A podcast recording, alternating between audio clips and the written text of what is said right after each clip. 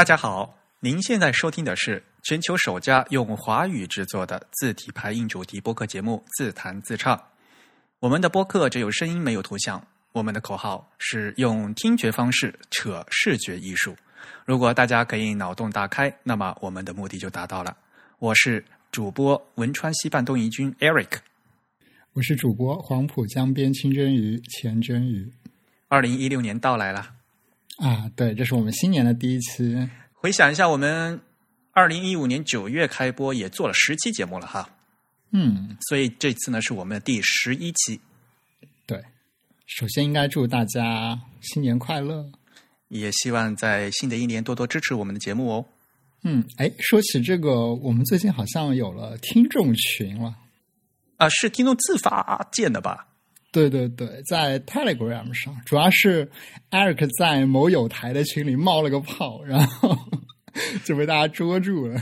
我才就我刚刚加入，一句话没说就被大家认出来了。哎呦，太著名了！我很后悔，我以后应该换换一个花名。嗯，应该悄悄潜水潜进去是吧？像你那样是吧？不要这样，不要暴露我。是的呀，然后我。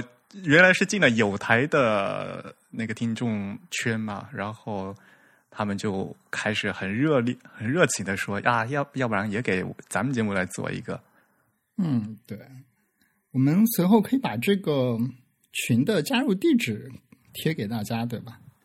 嗯，虽然是听众自发的嘛，但是我也在里面，所以呢，有时候呢，我也会看看，然后给大家呃加一些评论之类的。对，但可能这个群的总数是有限的人数，我也不知道这个群有多大啊，一千人吧，应该从技术上讲，是吗？是吗？我也不知道，好像是有大有小的，有的好像是两百人的。哦，但是哎，说说实话，我 Telegram 还用的不熟，嗯嗯，我我也很少用，对，主要是嗯，在国内用的话还要翻墙吧？啊，好像是，好像是，嗯。啊，不管怎么样，嗯，有兴趣呃，已或者已经在用 Telegram 的听众朋友们，可以试着加入一下啊。我们的链接也放在这次我们的 Show Notes 里面。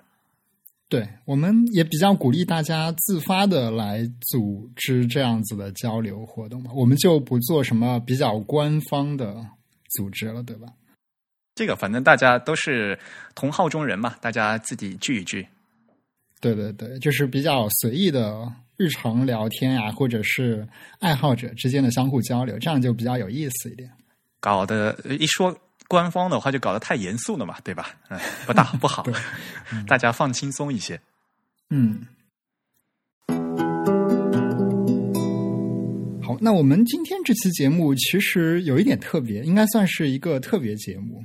首先，我们这期节目的录制时间就有点特别。然后，其次呢，这期节目其实是跟第八期、第九期相关的内容是延续下来的。大家还记得第八期和第九期说的是什么吗？啊，我们播报了远东地区的非常多的新闻和事件，以及采访了很多的人物，主要是 Eric 去采访。远东地区 不就是中国和日本吗？那不就是远东地区？而且这个词的话，因为不是说从政治正确的角度来讲，就是从西方人家考虑说远东地区嘛？哦哦，好吧。我一般都说东亚地区，不是？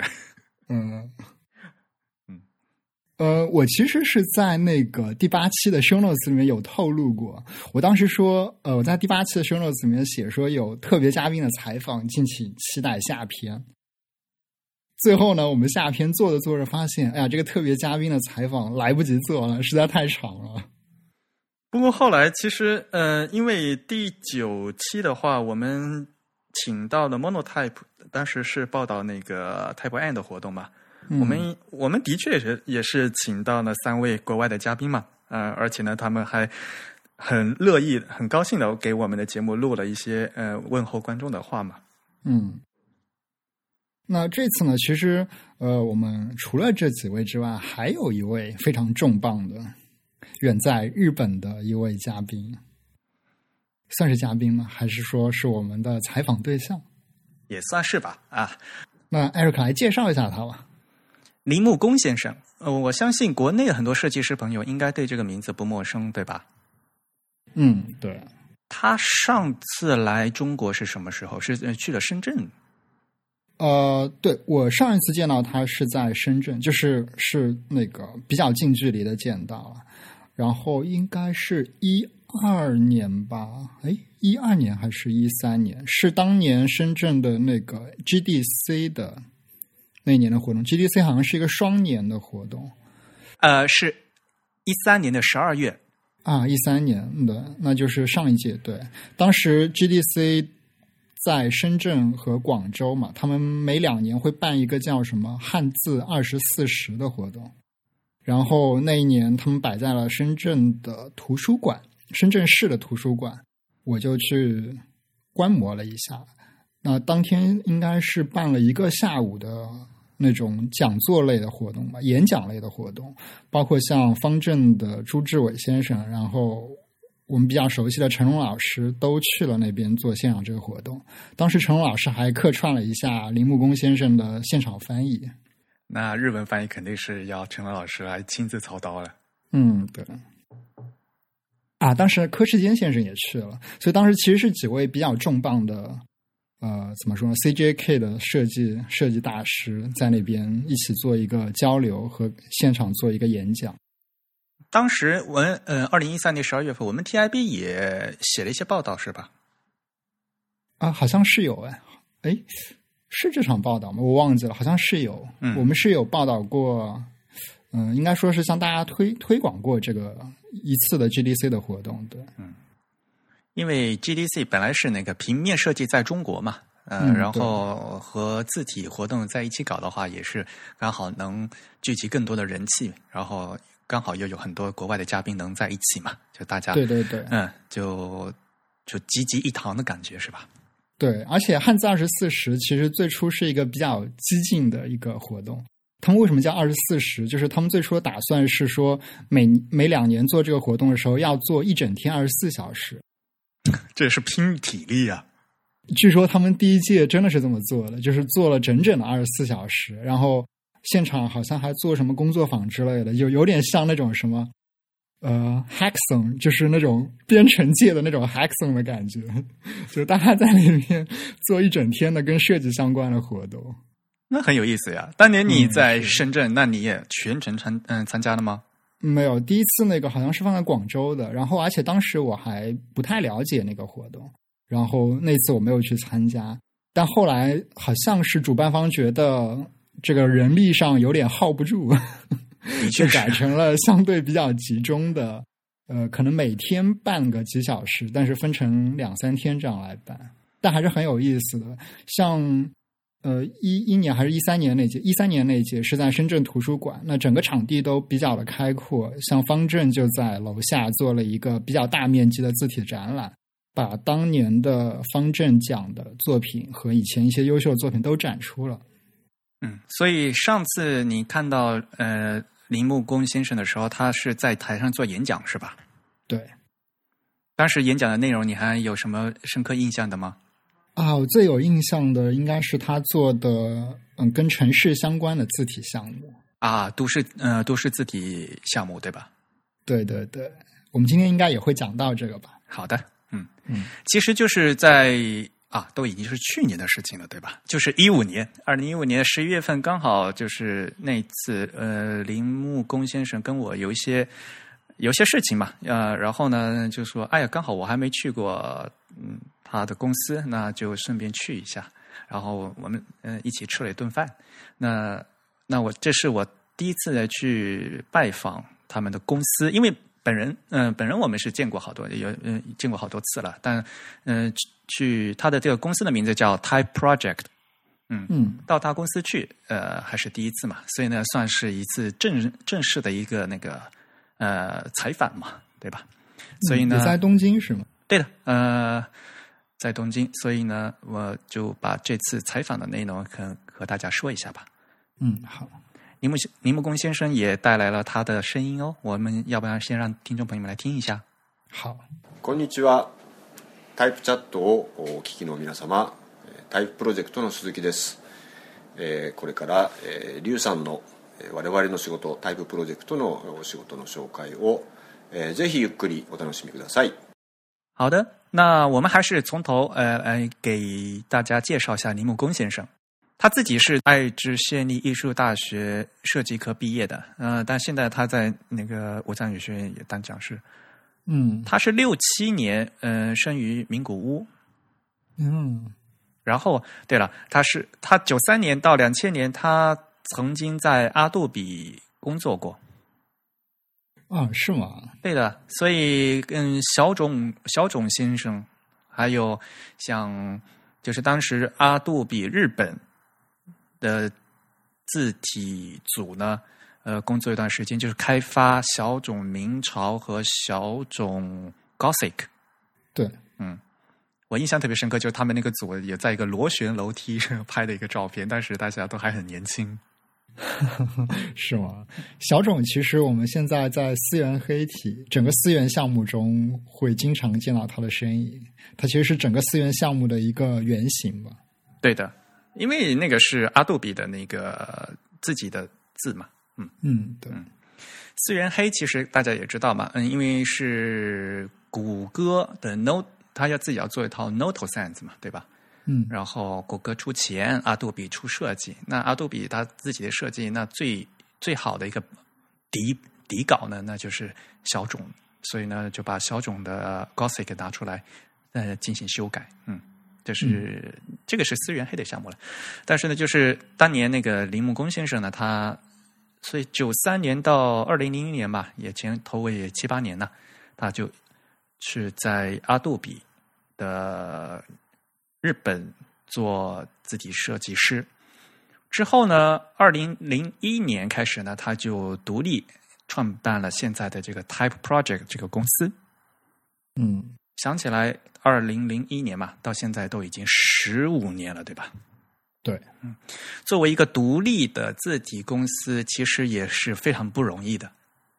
嗯嗯，那说起 Type Project 的话，那林木工先生他这个公司非常有名的产品，就比如说是 Axis，Axis 这是他们的第一款独立产品，是吧？嗯，也是最大的一款嘛，对的。嗯，最早是为《Axis》这个杂志所定制的。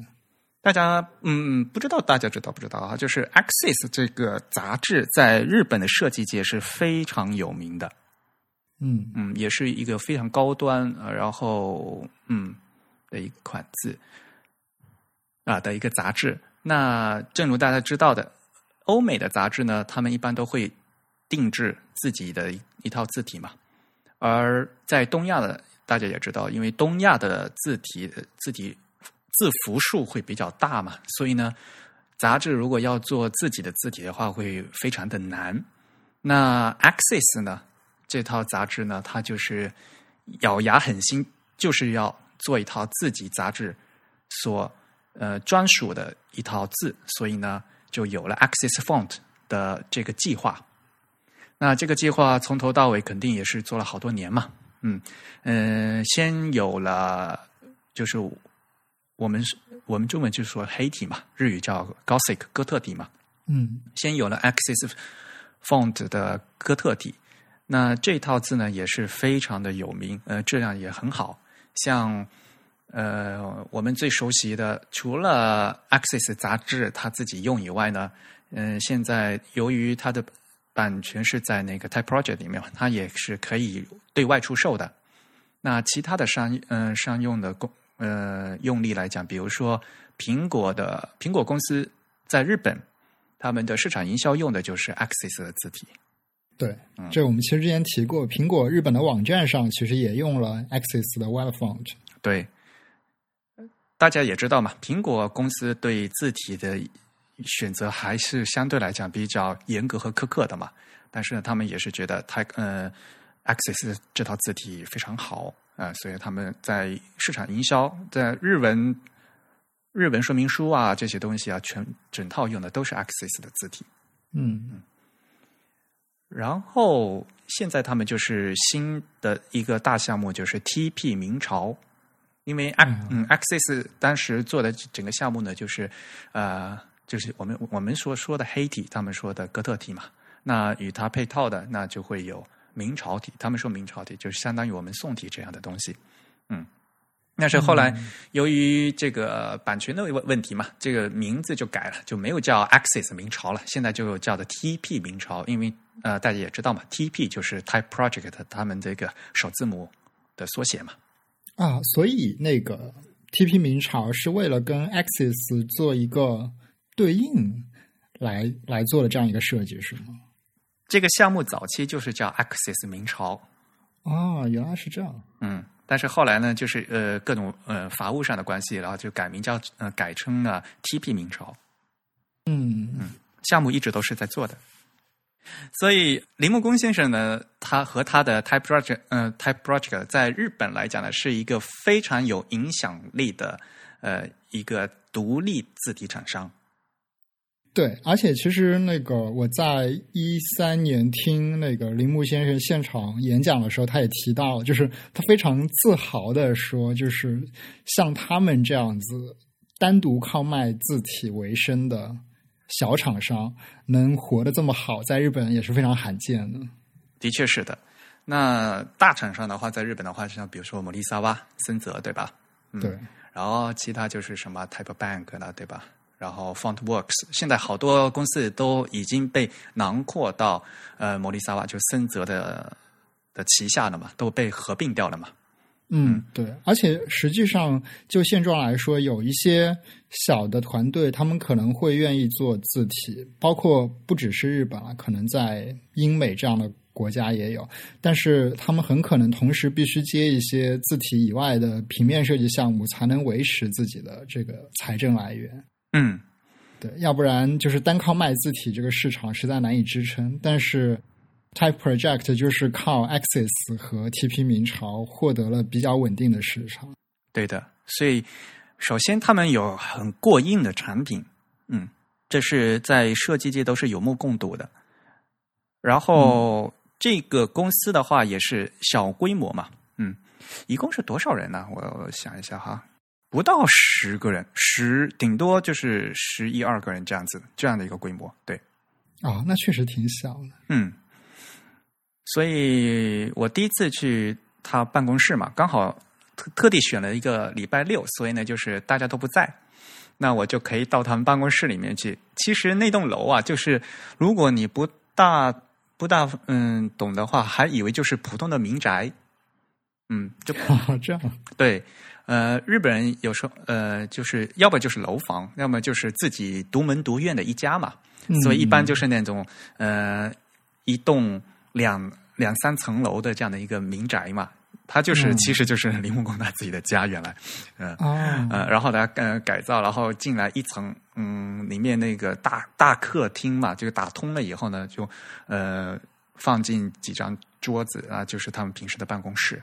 嗯，然后楼上呢有会客室啊，然后还有就是平时林木工他自己的卧室啊，这样子。啊啊，那这个感觉还挺不错，挺像挺现代的那种创业公司的感觉，很居家其实。嗯，是。然后呃，因为他们那个办公室就就几单，嗯，一一一共才八九个人嘛，对吧？你你这桌子就摆下来摆下来了嘛，然后后面就可以就直接接的那茶水间。对吧？然后其实就是原来厨房嘛，对吧？茶水间还摆的冰箱，冰箱的门上有好多小磁贴嘛，都都是他们那个什么字啊，都非常有意思，很有那个生呃很居家的生活感，很有 SOHO 那种感觉。嗯，然后我那天去的话，一开始坐下来就会刚要就把话匣子打开嘛，其实呢，呃，铃木铃木工先生也是说，哎呀，其实。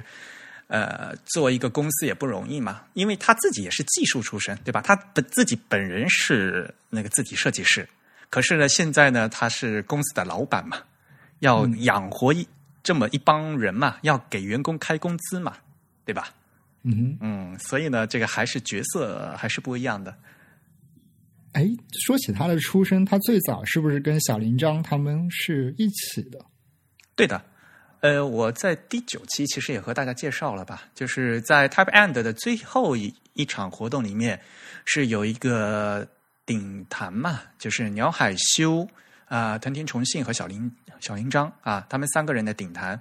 为什么会把他们三个人放在一起？就是当年他们都是写研公司的老员工，嗯，然后铃木工其实也是的，啊，所以他们是同期的，相当于他们同一代人，对，嗯然后包括其他的，比如说金田新一先生，对吧？他们全部都是当年呃写研公司的老员工，嗯嗯而且好像是小林章和铃铃木工先生好像是同一天辞职的，好像是。啊，好吧，后来小林章他呃先生他就他就到欧洲去了嘛，去学习了一段时间，然后又回日本，然后在当他是自由职业者的时候，还到各个地方去帮忙嘛。嗯嗯，小林章曾经到那个自由工坊帮忙，呃，帮忙画了那个 Hiragino，就是我们说的冬青体的一些那个西文的部分。嗯所以，呃，Hiragino 的明朝的最早的版本里面的那些西文是小林章画的啊，诶现在已经改过了吗？啊。当然了，后因为他有那个家族化的展开嘛，所以嗯嗯最最早的底稿是小林彰画的，后后来就不是了。嗯嗯然后像这 Axis Font 是我们那个 Type Project 的嘛，但是 Axis Font 里面的西文也是小林彰画的。嗯，而且这个西文项目还挺著名的。这个这里面的西文是如此之好，以至于他们把 西文单独抽出来，然后当成 Axis Latins，然后可以单独卖的。对，这个这一个案例的话是非常非常特别的，因为在日本的设计界，呃，其实中国也是一样的嘛，总觉得说在日文的字体或者在中文字体里面，这些西文字符总是一个陪衬，嗯。嗯而且往往就是说，他为了和汉字和假名的搭配嘛，所以他们要牺牲原来呃西文的一些比例，比如说把降部改的低一些，这样的话可能会比在机械上比较好对齐之类之类之类的。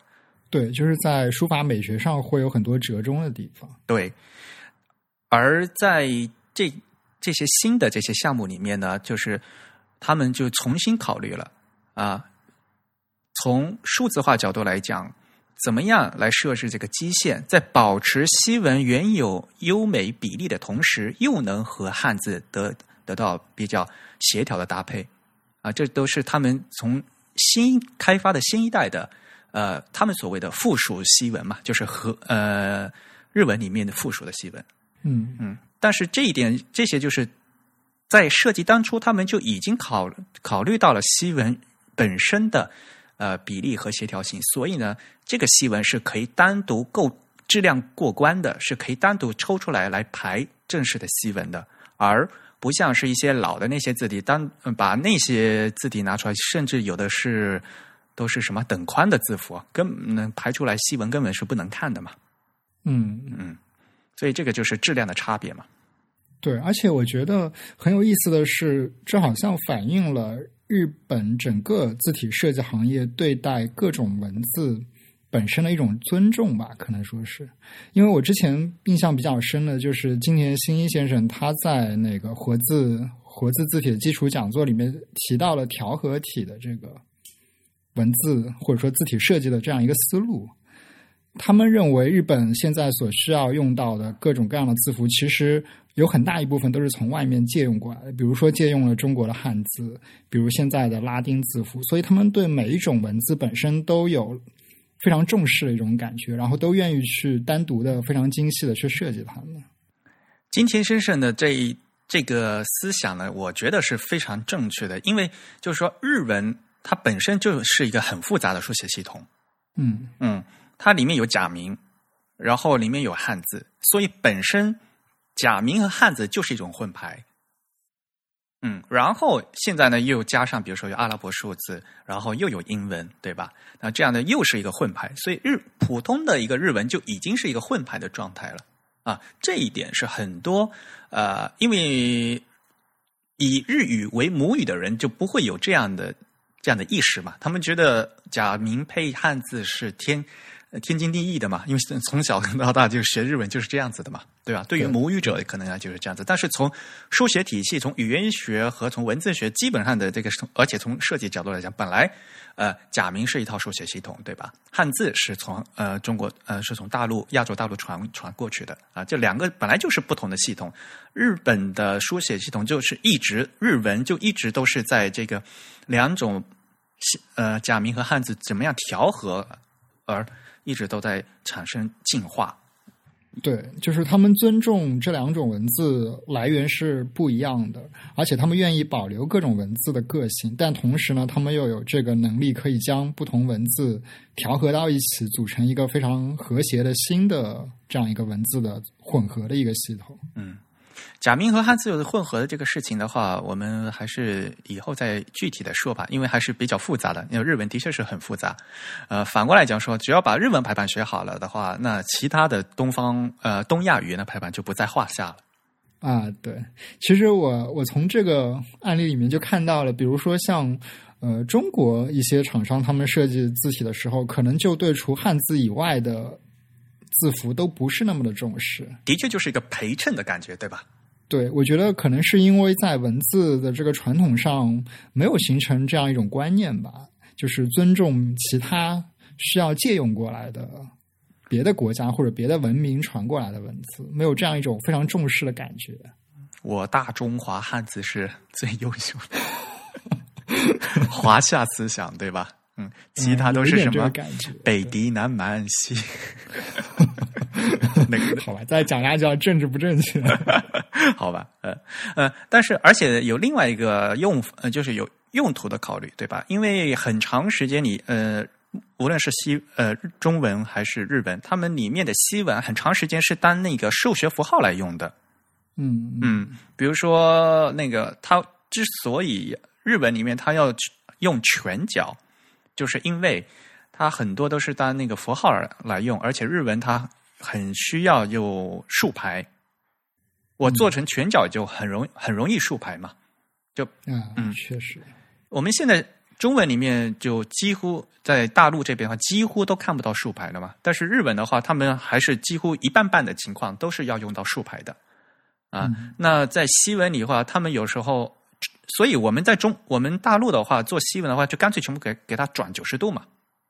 嗯嗯，那日本因为它其实你所有东西都转九十度，并不是。并不很易于阅读，大家可以知道吧？对吧？我如果比如说只只是一个一个单一个西文字母啊，比如说动车的符号嘛，比如说高幺二四列车，对吧？嗯，你就把那个 G 那个字母一个那个横过来看，其实也不也并不好看，说实话。是的，所以在通常日文的作画下，他们就会做呃日文的术语叫纵中横。就是在纵呃竖排之间的，把又把这些东西给还是保持他们原来的，相当于就又横排了一个一个列的排嗯排下来，所以呢，对于他们来讲的话，就是做成做成全角字符的话会比较方便。啊，对，这是一种。其实呃，日文中现在常见的竖向的混排混排日西文的话，应该算是有三种模式吧。一种就是刚才说的。纵纵中横，哇，这词好难念。他们叫 “tatechu yoko” 是吗？“tatechu yoko”。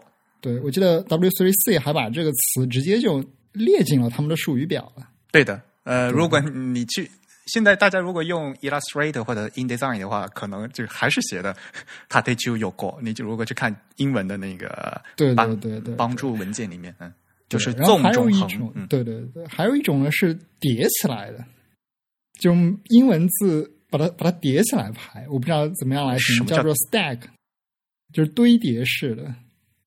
比如说一个单词比较极端的，可能是一个全大写的首字母合成的这样一个词，那它不把每个字都转九十度，这个字母的顺序还是通常的这个数数的这个顺序，但是它是整个字母就一个一个往下排。这种情况下，其实用全角字符是最合适的一种情况。对，然后这个排版呢就会非常的吐血。如果如果比如说在日本哈，就是苹果电脑的那个专业杂志啊，他们呃前段时间他们杂志还是用竖排的。你想一个电脑杂志里面 挑战很强，对。然后呢，比如说 Macintosh 这么长的一个词，他们可以把每一个词都给它立起来，好吧？然后超长的，而且特别难难念。嗯还有，他们是不是也习惯把电话号码给竖起来，这样叠起来排？对的，没错。然后另外一种就是那种转九十度的，比较相对来说比较多见的排法。哎，其实，在转九十度的排版的话，在日文里是更少见的。大多数人啊还是喜欢，还是给它就一个一个的 stack 的给它叠起来，那一个一个字母的转，啊，好吧，那日本人念单词都是一个个字母念的，是吗？非常吐血。或者他们就干脆先转写成那个片假名，然后再写个注。这个词原来应该是要用要用英文写的，但是呢，因为竖排不好排，所以呢，我暂时先用片假名把那个音写出来。其实这个字应该是这样子的。嗯，之类之类的。所以呢，在呃日文里面的这些啊、其实中文也是一样的嘛。它好多这些西文字符，包括俄文的那个西里尔字母，包括那个希腊文啊希腊字母，很多其实都是为了数学符号这样用的嘛，而不是为了排真正的那个英文的长文啊，或者排希腊文用的。对，如果的大我不知道大家有没有这个例呃体验哈，就是用比如说用宋体字呃中文的宋体字或黑体字去显示那个西里西里尔文，就是呃就是那个俄文，每个、每个字符都是全角字，然后一个单词超长，然后就显得特别特别大，非常恐怖。对，这个感觉还是那种旧时代留下来的那种遗迹，就没有去改进它，然后最早的那套拳脚就一直保留在字体里面。对，而且呢，我们的国标里面嘛，对吧？就必须还得做这个字，嗯，嗯，所以很多人呢就只做了汉字，而没有做这些西文啊，或者做希腊希腊文啊，或者西里尔字母这些东西，所以呢就随便做。嗯嗯，那导致我们现在呢就跟大嗯、跟大家设计师呼吁的说，如果你们排西文的话，千万不要用中文啊 中文字体面的西文，你用西文的话，就也一定要用传你就真正的西文字体，外国人做的西文的字体来用。嗯，但是 Type Project 就打破了这种陈规，他们自己做出了，不但做出了可用的西文，而且做出了可以单独来用的西文。对，没错。嗯所以呢，就是说它就是可以用，很简单，很可以用。我们我们的以前请的嘉宾梁海，他评论一一套字的话，我觉得他的最好标准，嗯，这嗯这套字可嗯能用。usable 可用已经是一个比较比较高的评价了，是吧？对呀，我们的要求不高，我们只要能用就行了。现在好多字体就根本就不能用。嗯嗯，而且大家在呃跟大家说一下，就是这个时间哈，呃，二零零一年啊，这个 Type Project 这个公司成立，然后呢，二零零一年的四月份，嗯，他们公司成立，然后九月份呢，Access 杂志就发表 Access Font 了。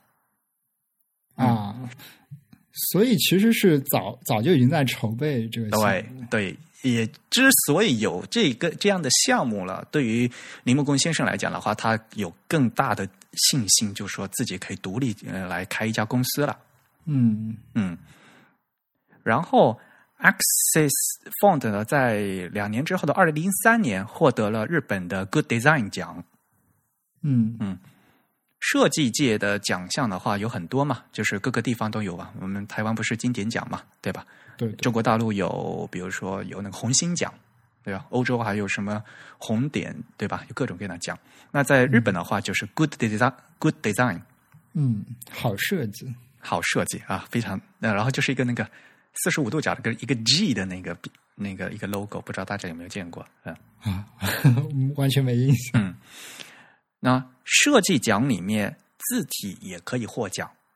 嗯在比如说日本的话，你看二零零三年 Access Font 就是得过这样的奖项，嗯，因为产品居多嘛，比如工业设计啊，那这些会比较多一点。嗯，那字体的字体获奖一般就是字体大赛里面获奖嘛，对吧？嗯嗯，但是像这样的字体产品的话，已经上升到一般设计界，大家都给它首肯了，对吧？对，而且事实上，字体是一个非常常用的一个设计设计的物品吧，应该说，对呀设计品。对，它其实延伸到生活的各个细节当中去，它比很多日用品用的场景更多，嗯，出现的频率更高，可能。所以呢，你看他零一年发表了，等到零三年才获奖，嗯，然后等到零七年，然后才发表 Access 的 Condensed，啊，是一个载载体是吧？对，condensed 就是载体啊。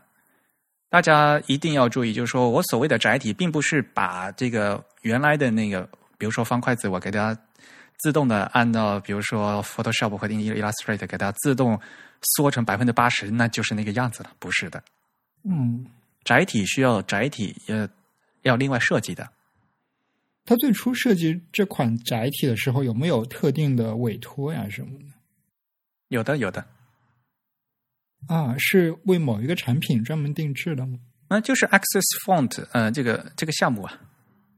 呃，我指的是，比如说是有一个专门的厂商说我们要用这个了，所以你给我们专门设计这个杂志要用啊。啊，这样子。嗯。然后零七年发表嘛，然后零八年，Access 的 Condensed 和 Compressed 呢又获得了一次 Good Design 的奖。啊，compress 是一个比 condensed 更窄、更瘦的一个，对对，窄体和压缩体嘛，就是压缩的更窄嘛，对吧？嗯嗯。然后，二零零八年呢，他才把这个 Type Project 这个成嗯改制成为呃叫股份有限公司。二零零九年以后，他就开始成立了一个新的一个项目，就叫都市字体。啊，对，这个我在深圳的时候就听到铃木先生在那边讲。最初是不是由于他个人的兴趣来做这个？那的确也是的，他自己是名古屋啊，就是爱知县人嘛。嗯嗯，他第一款字体好像就是名古屋相关的是吧？对对对，名古屋字体，名古屋市的嗯，King Shachi Font。啊，哎，这个 King King Shachi 是不是要给大家解释一下？呃，这个怎么解释啊？哎呦 啊，这当时。很有意思，就是在现场的时候，嗯，铃木先生提到这个字体，然后陈老师就在台上顿住了，说这应该怎么译呢？嗯嗯 嗯，是这样子的，就是呃，名古屋呃，首先虾起是神话中的一个怪物，嗯，神话中的一个生物啊，然后神兽，神兽对，呃，写汉字写的吧，鱼字旁啊，呃，鱼字旁一个老虎的虎啊，中文没这个字吧？对对对啊，所以如果如果你你一定要念，就是就把它念成虎吧。秀才认字读半边，不是？嗯，好吧。嗯，然后像名古屋城，就是日本的那个城堡嘛。那城堡最上面有两，真的是有两块。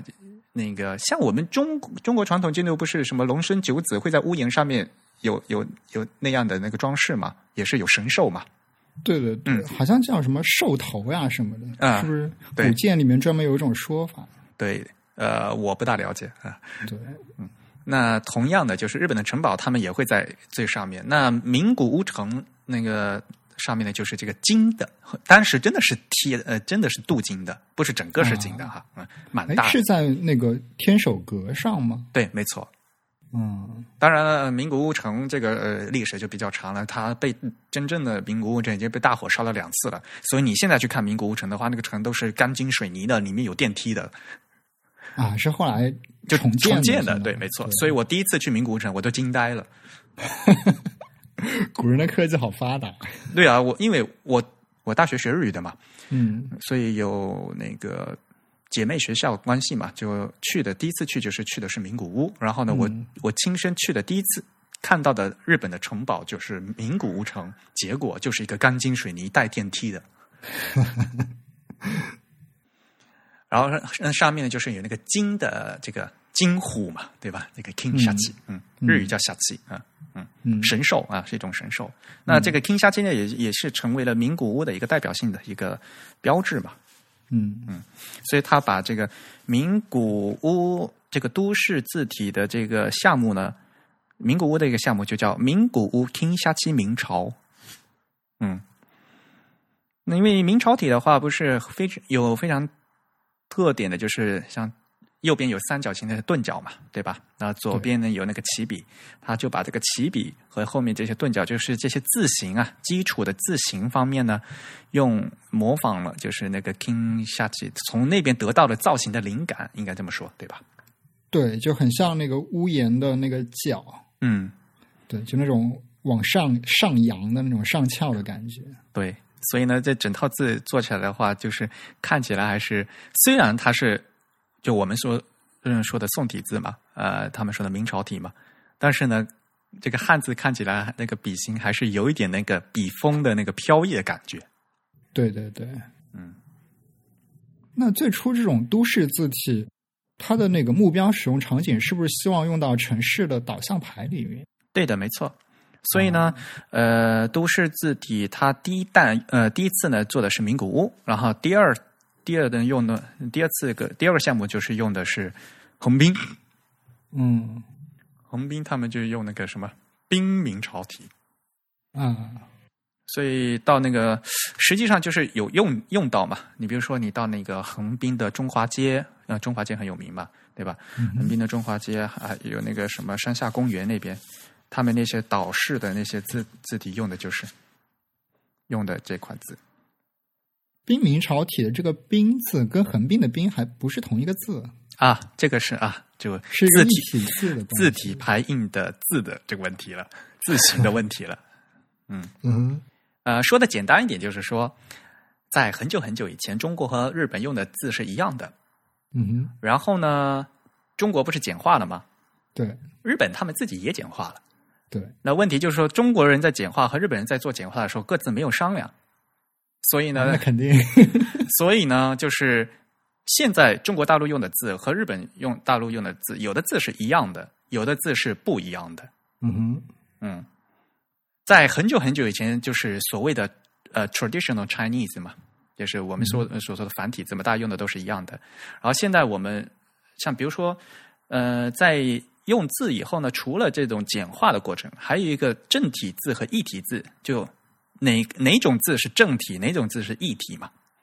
嗯，他们也都会都会选择，嗯。对，我看那个横滨的“滨”，现在即使在日语的汉字里面，也是一个简化版的“滨”嘛，对吗？对。但是它这个冰民朝体的“冰”还是用的这个旧字形嘛，应该算。对，也就是说，用的是他们的那个呃，对于日本来讲，这个叫旧字嘛，就是我们所说的繁体字。啊，对，嗯，呃，在日本的话，因为就是起名字的时候啊，就是还可以用旧字。嗯，就有种仿古的感觉。对，没错。但是真正大家如果看哈，看横滨的“滨”的那个写法是三点水一个那个士兵的“兵”嘛？对，这个字呢和中文简体字的“邦”是一样的啊。对，所以很很麻烦啊。大家呃，普通的中国人看，这不是横邦吗？不对啊。对，嗯，刚好是日本人把那个横滨的“滨”简化成长得和。呃，中文的“邦”是一样了，其实这是一个巧合。嗯，在日语里经常会有这样的事情，比如说“艺术”的“艺”，艺术的“艺”繁体字非常非常非常非常复杂嘛，所以在中简体中文里面就干脆把那个草头底下一部分干脆变成了一甲一笔那一一笔就带过了。对，嗯，日本人呢变他是把中间那一段那乱七八糟东西全部去掉，所以上面一个草头，底下个白云的“云”，就是简化字的“云”，就草头一个“云”。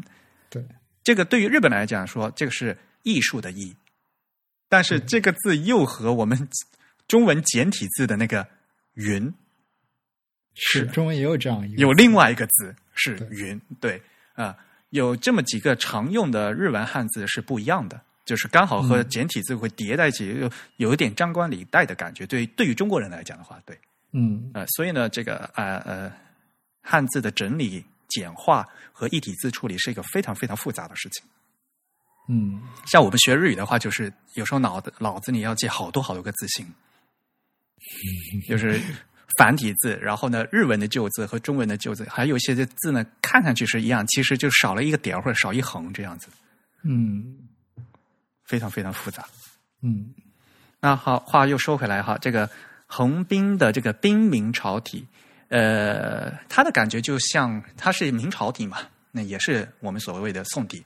那它就是一个对比度非常非常高的一个，呃，就像我们普通人说的什么，像标宋的感觉啊，就是横画非常的细，竖画非常的粗。它这个横和竖的这个比例啊，是几乎是怎么样？超过一比十了吧？感觉都。不止吧，就感觉它的那个细线就是那种 hairline，就是西文中所谓的 hairline，是一个非常细的线。嗯，对。然后那个粗画呢，是根据那个它所需要的具体的自重来做的这样一个比较正常的粗化。嗯嗯，对，嗯。所以这个说实话，你就不能当正嗯正文排版来用了嘛？对，而且我看到他那个网站上公布的设计稿，好像还有一些衬线设计上的一些细微的差异版本，是吧？啊，是的。嗯，哎，我看到它有 A、B、C 三种。那 A 呢是一个嗯衬线的那个装饰角那个地方稍微圆润一点的，B 是比较锋利的，C 是那个衬线。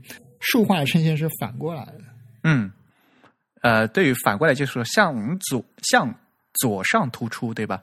对对，嗯，这个很有意思，就是他也说到，这个反过来其实是借鉴了西文字母的这个写法嘛，就是西文书法的这种顿顿笔或者说衬线的这种写法。我其实想到那个成龙老师他设计的新人文颂，其实也是借鉴了类似这样子的一个思路，嗯。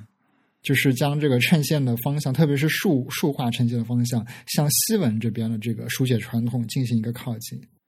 但是大家有没有想过，为什么原来传统的中文的那个书画是向右突出的呢？这其实还是跟毛笔的这个运笔方式是有关。对的，没错，就是因为你向你毛笔首先要藏锋嘛，藏锋了以后向下顿的话，呃，是右边是稍微会。多出来一点吧，嗯，当时这个就是宋体字的形成，明朝体形成的时候，它只是把这种楷书，就是楷书的一个造型化嘛，所以当时是造型成这个，就简化成这个样子了。是所有的那些什么起笔钝角啊，我们说的个右边的三角钝角啊，都是把这个楷书加以造型化了吧，对吧？嗯，所以这款字体还是非常有意思的，而且特别值得一提的是，他们这个西文配的也很好。嗯，这西文也是专门设计的吧？对的，那感觉呢，的确就是因为它本来就是一个横竖粗细对比度比较多的嘛，那就是所谓的 modern serif，对吧？现代现代的衬线体，那就和那个什么迪多和博多尼就很像了嘛。对对，嗯，但是呢，它有一些小小的细节，比如说它那个 S 或者个 C 啊，就那末端啊，它故意做成了一些像一个箭头一样的。啊，它是是像一个港口，像一个抛锚啊，像那个锚的那个形状。啊，对，那个铃木先生他比较有意思的是，他希望能从这些城市的风物景观里面找到一些图形化的元素，然后融合到他字体里面。对呀，这就是所谓的呃，因为横滨就是一个港口城市嘛。嗯嗯。那都市字体要有这个城都市，就是要有城市的特征，对吧？嗯嗯。然后最新的一个项目是他们最近才刚刚开始的，就是好不容易啊，要做到东京来了。啊，做到他们这个本地了。嗯，Tokyo City Font。而且东京这款字有实用吗？是不是已经实用了？还。还我自己还没有亲眼看到真的使用，因为这嗯，但是呢，这个这个创意是非常好的。嗯，他的他现在呢，就是想把那个东京的那个路牌，嗯嗯，改成这样子。嗯，他现在做，而且他做成了一个两套字，就是东 Tokyo City Font Small and Large 做到了两套，一套小，一套大的。呃，具体来说有什么？明显的差别，呃，看起来就是说，就是粗细不一样。啊，嗯，啊，其实它是有一点那种 optical size 的这个感觉，是是的，嗯。嗯，比如说小字的时候让它稍微的粗一点，然后大字反而用一个稍微细一点。的，对的，嗯。嗯，而且呢，他还考虑到的就是，比如说在反白的时候，就是黑底白字的时候。的一个项目，嗯，对对对，有一个视觉上的补偿，对，所以呢，他可能就是说，在这个使用的时候可以进行一个选择，嗯，所以其实这些都市都市字体都是比较具有实验性的，然后比较融合了铃木先生他个人对这个整个字体理解的这样一种设计，所以呢，他现在的这个东京字体呃 City Font 这一个项目呢，正在进行的过程当中。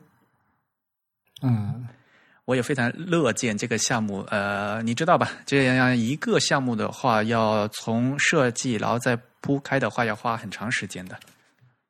对对对。而且其实未必真的就能如愿说被应用到，因为毕竟它牵涉到城市形象这个东西。是的，其实跟跟政治稍微有点关系。是的，需要一些公权力介入才能比较好的实行。嗯，说到城市字体这个东西的话，可能国内的朋友还也许是第一次听说过城市字体吧，就是一个城市还有字体。在欧洲的话，哈那。相对来讲，西文字体他们设计的那呃的量不会那么多嘛，所以呢，其实在这个自定字体方面来讲的话，欧洲是走在很早的时间开始，他们就各个地方都都是有大家自定的字体。比如说德国，德国的政府他们是有一套字体的。啊，德国他们叫德意志联邦政府嘛。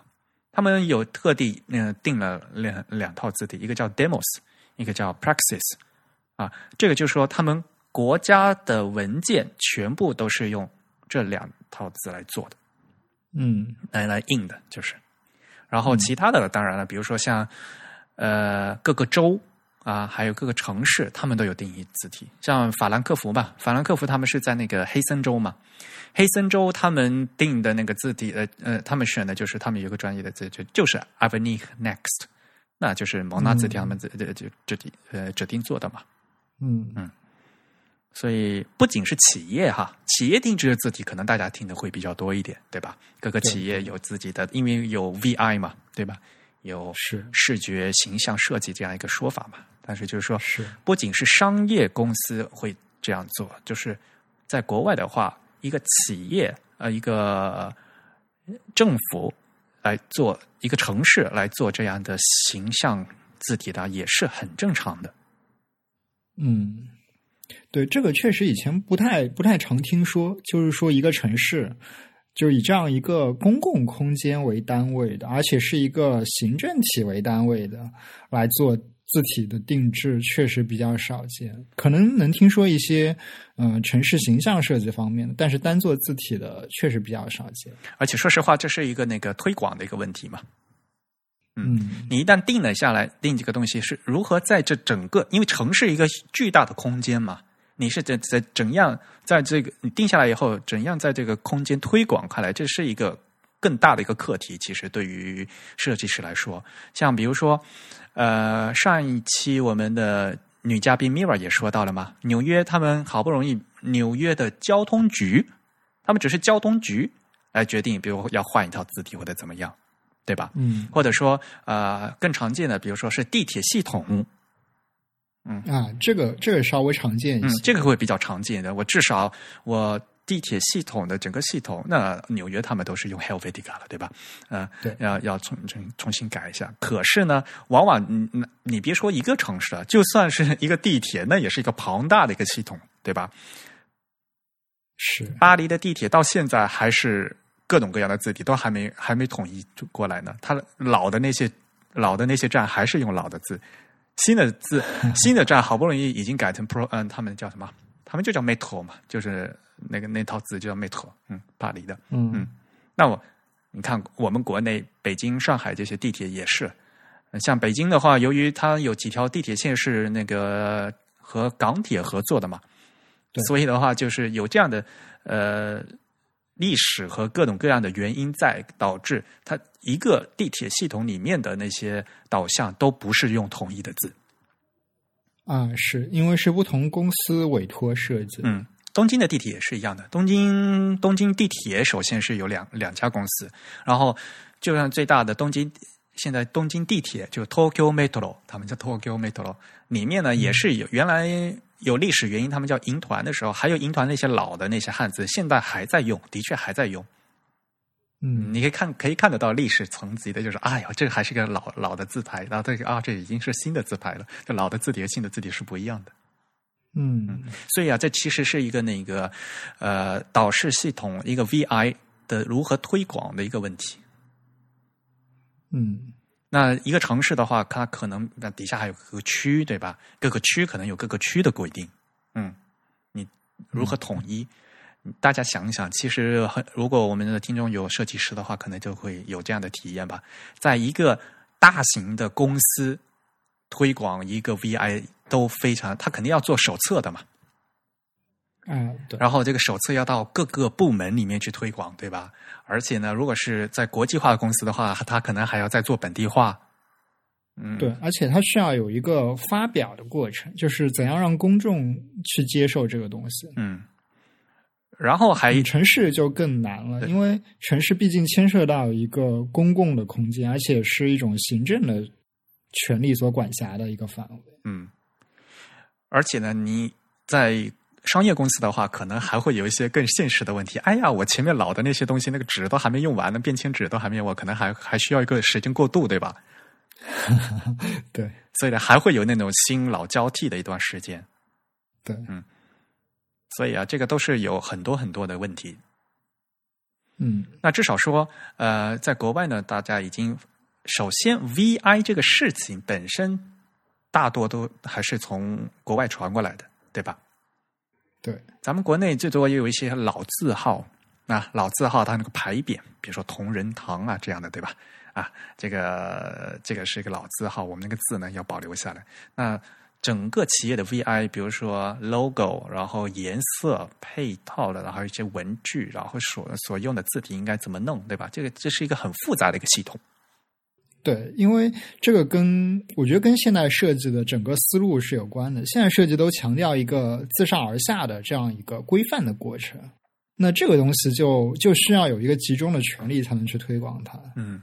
那这样子可能在小的团队里面，或者在商业公司里面，相对来说会好一点。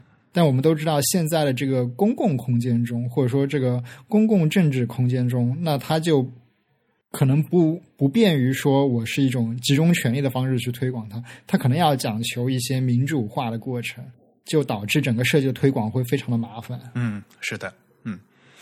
但是，毕竟这一些呢，嗯，大家发现啊，一些先进国家、一些设计先进国家，已经早就走在我们的领先了一大步，对吧？那我们还有很大的差距要，嗯，要去填补。对，说起来，这个城市形象改造，国内比较著名的案例应该是杭州吧，就是杭州环西湖的。那一圈的城市形象，算是一个近几年来比较近近十年来吧，近十年来最成功的一个案例啊！为什么总是想到杭州地铁？杭州地铁比较糟糕吗？杭州地铁他们那个字好像，那个香港地铁不是有那个那他们会把站的名字用那个草书嘛，写的很大，写在那个墙上嘛？嗯。杭州地铁好像用的就是就是那个字库里面那套那个行楷，好像是。哦，这样子啊啊！说起地铁，其实西安地铁也有一些书法画的，好像用的是类似一个颜真卿的那个楷体的这样一个字体。嗯，而且好像每站还比较比较有差别的。当然，西安因为是一个书法氛围非常浓厚的这样一个城市。嗯哼，嗯嗯嗯。好吧，这这个说出来，呃，再说的话就扯太远了。我们再收回来哈。首先呢，啊，呃，一个是城市字体的这样的一个概念哈，可能国内的话还比较新鲜，所以给大家多介绍了一些。对，还有呢，就是 Access 嘛，对吧？就是为一套杂志来做一个字体，这个也是在欧洲有很长很长的历史了。嗯嗯，在很久很久以前，国内其实也是一样的嘛。因为以前的印刷，比如说报纸，一家报社就用他自己独特的一套字。对，在很久很久以前，对吧？嗯，对。那国内也是一样的，因为以前是签字，签字你要造一，你要能造一套签字的话，其实也很不容易的。所以，比如说商务印书馆有商务印书馆自己的一套字。嗯，对，其实说白了，最初真正有动力去设计字体、开发新字体的，只有那些出版商。嗯，对的。那在出版行业的话，的确还是有这样的传统的，对吧？那在西文，比如说报纸行业，大家最最熟悉的可能就是《Times》，对吧？嗯，那现在什么《Times New Roman》已经成为世界上最著名的字体之一了，对。嗯，那如果你直接翻译，就是《泰晤士报》的新的罗马体。嗯，所谓的新的罗马体，就是因为它之前有一个罗马体，对吧？对，嗯，那那它就是为了改版、改版、改形象，所以呢就造了这套字。但同样这套字，呃，有 Linotype 的版本和和另和其他公司的版本嘛。嗯，对，Monotype 有一个对版本，所以在 Mac 系统里面就是叫 Times 啊，嗯，Mac 的好像用的是 Linotype 那个是吧？嗯，所以有一些气味的不一样，比如说斜体字那个 Z，对，那个的小尾巴，像那个 Windows 好像就是用的 Monotype，所以他们的嗯，其实它母本是一样的，就是都是呃泰武士报的那个母本，但是呢，对，因为后来。做制作，现在我们做 font 啊，做字体的这个厂商不一样，所以呢，他们以至于现做出了不同的产品出来。对啊，这是《泰晤士报》，英国《泰晤士报》嘛，嗯。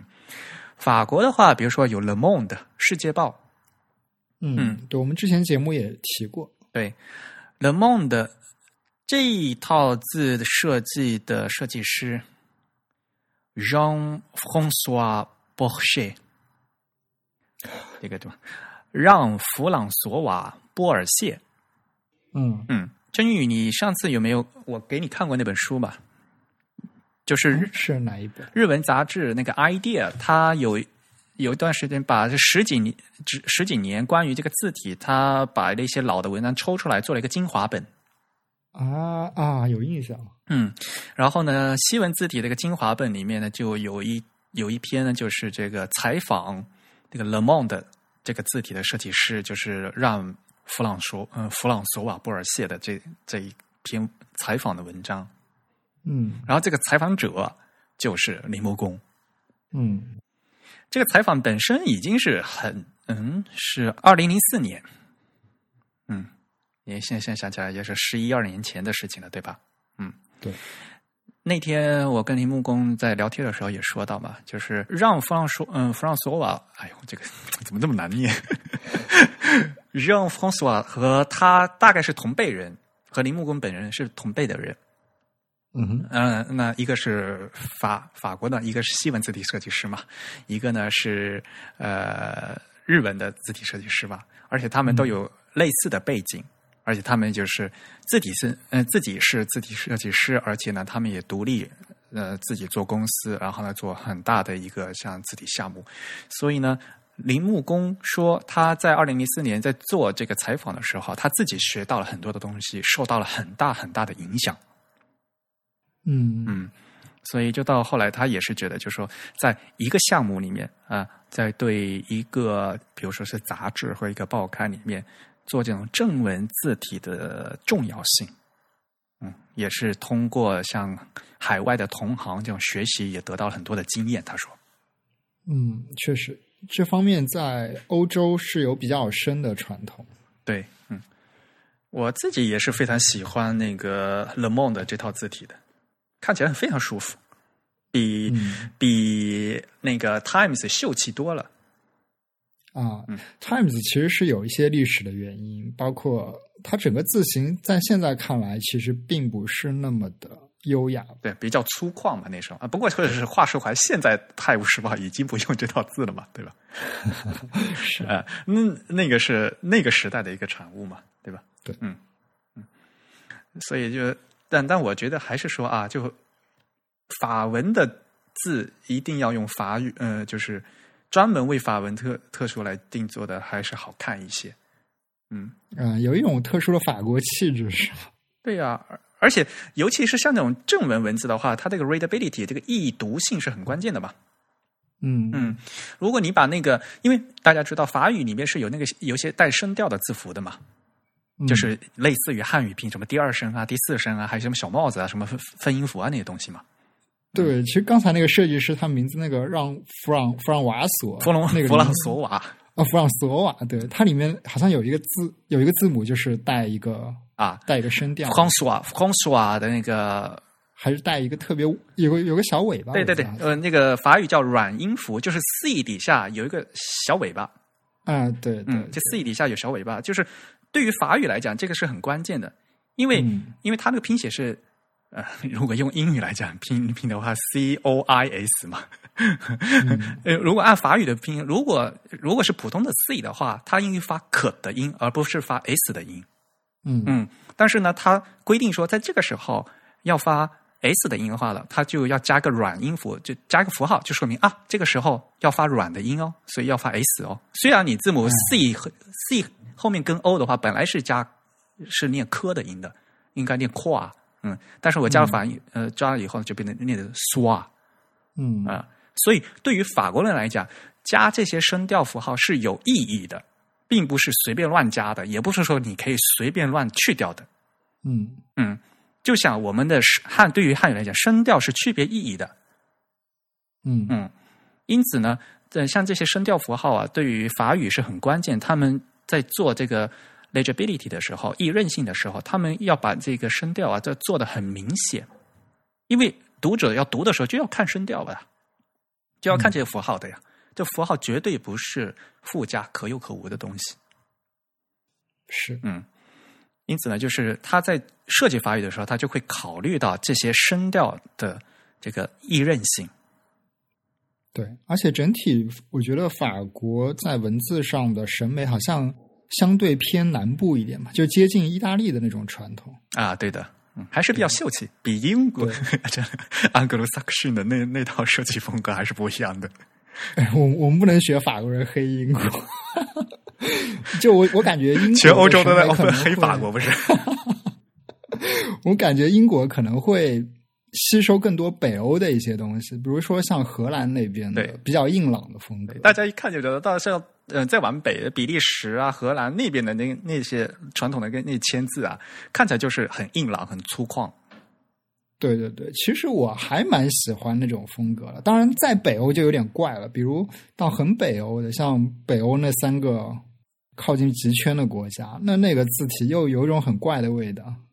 啊，是吗？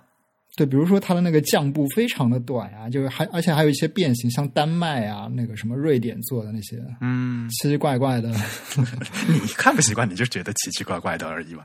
就是在全球范围内嘛，就是我们把它放到一个全球主流的语境内，你会感觉像荷兰和德国，然后像英国都还感觉是比较比较自然的，虽然他们的风格是比较明显的。但再往北欧就感觉像是另一种另一种语言了，就不像是拉丁字母了。拉丁字符还是拉丁字符吧，就是它它可能就是好多嘛，就加了好多各种各样的，对于您来讲看不习惯的，好像国际音标的那些字母，对吧？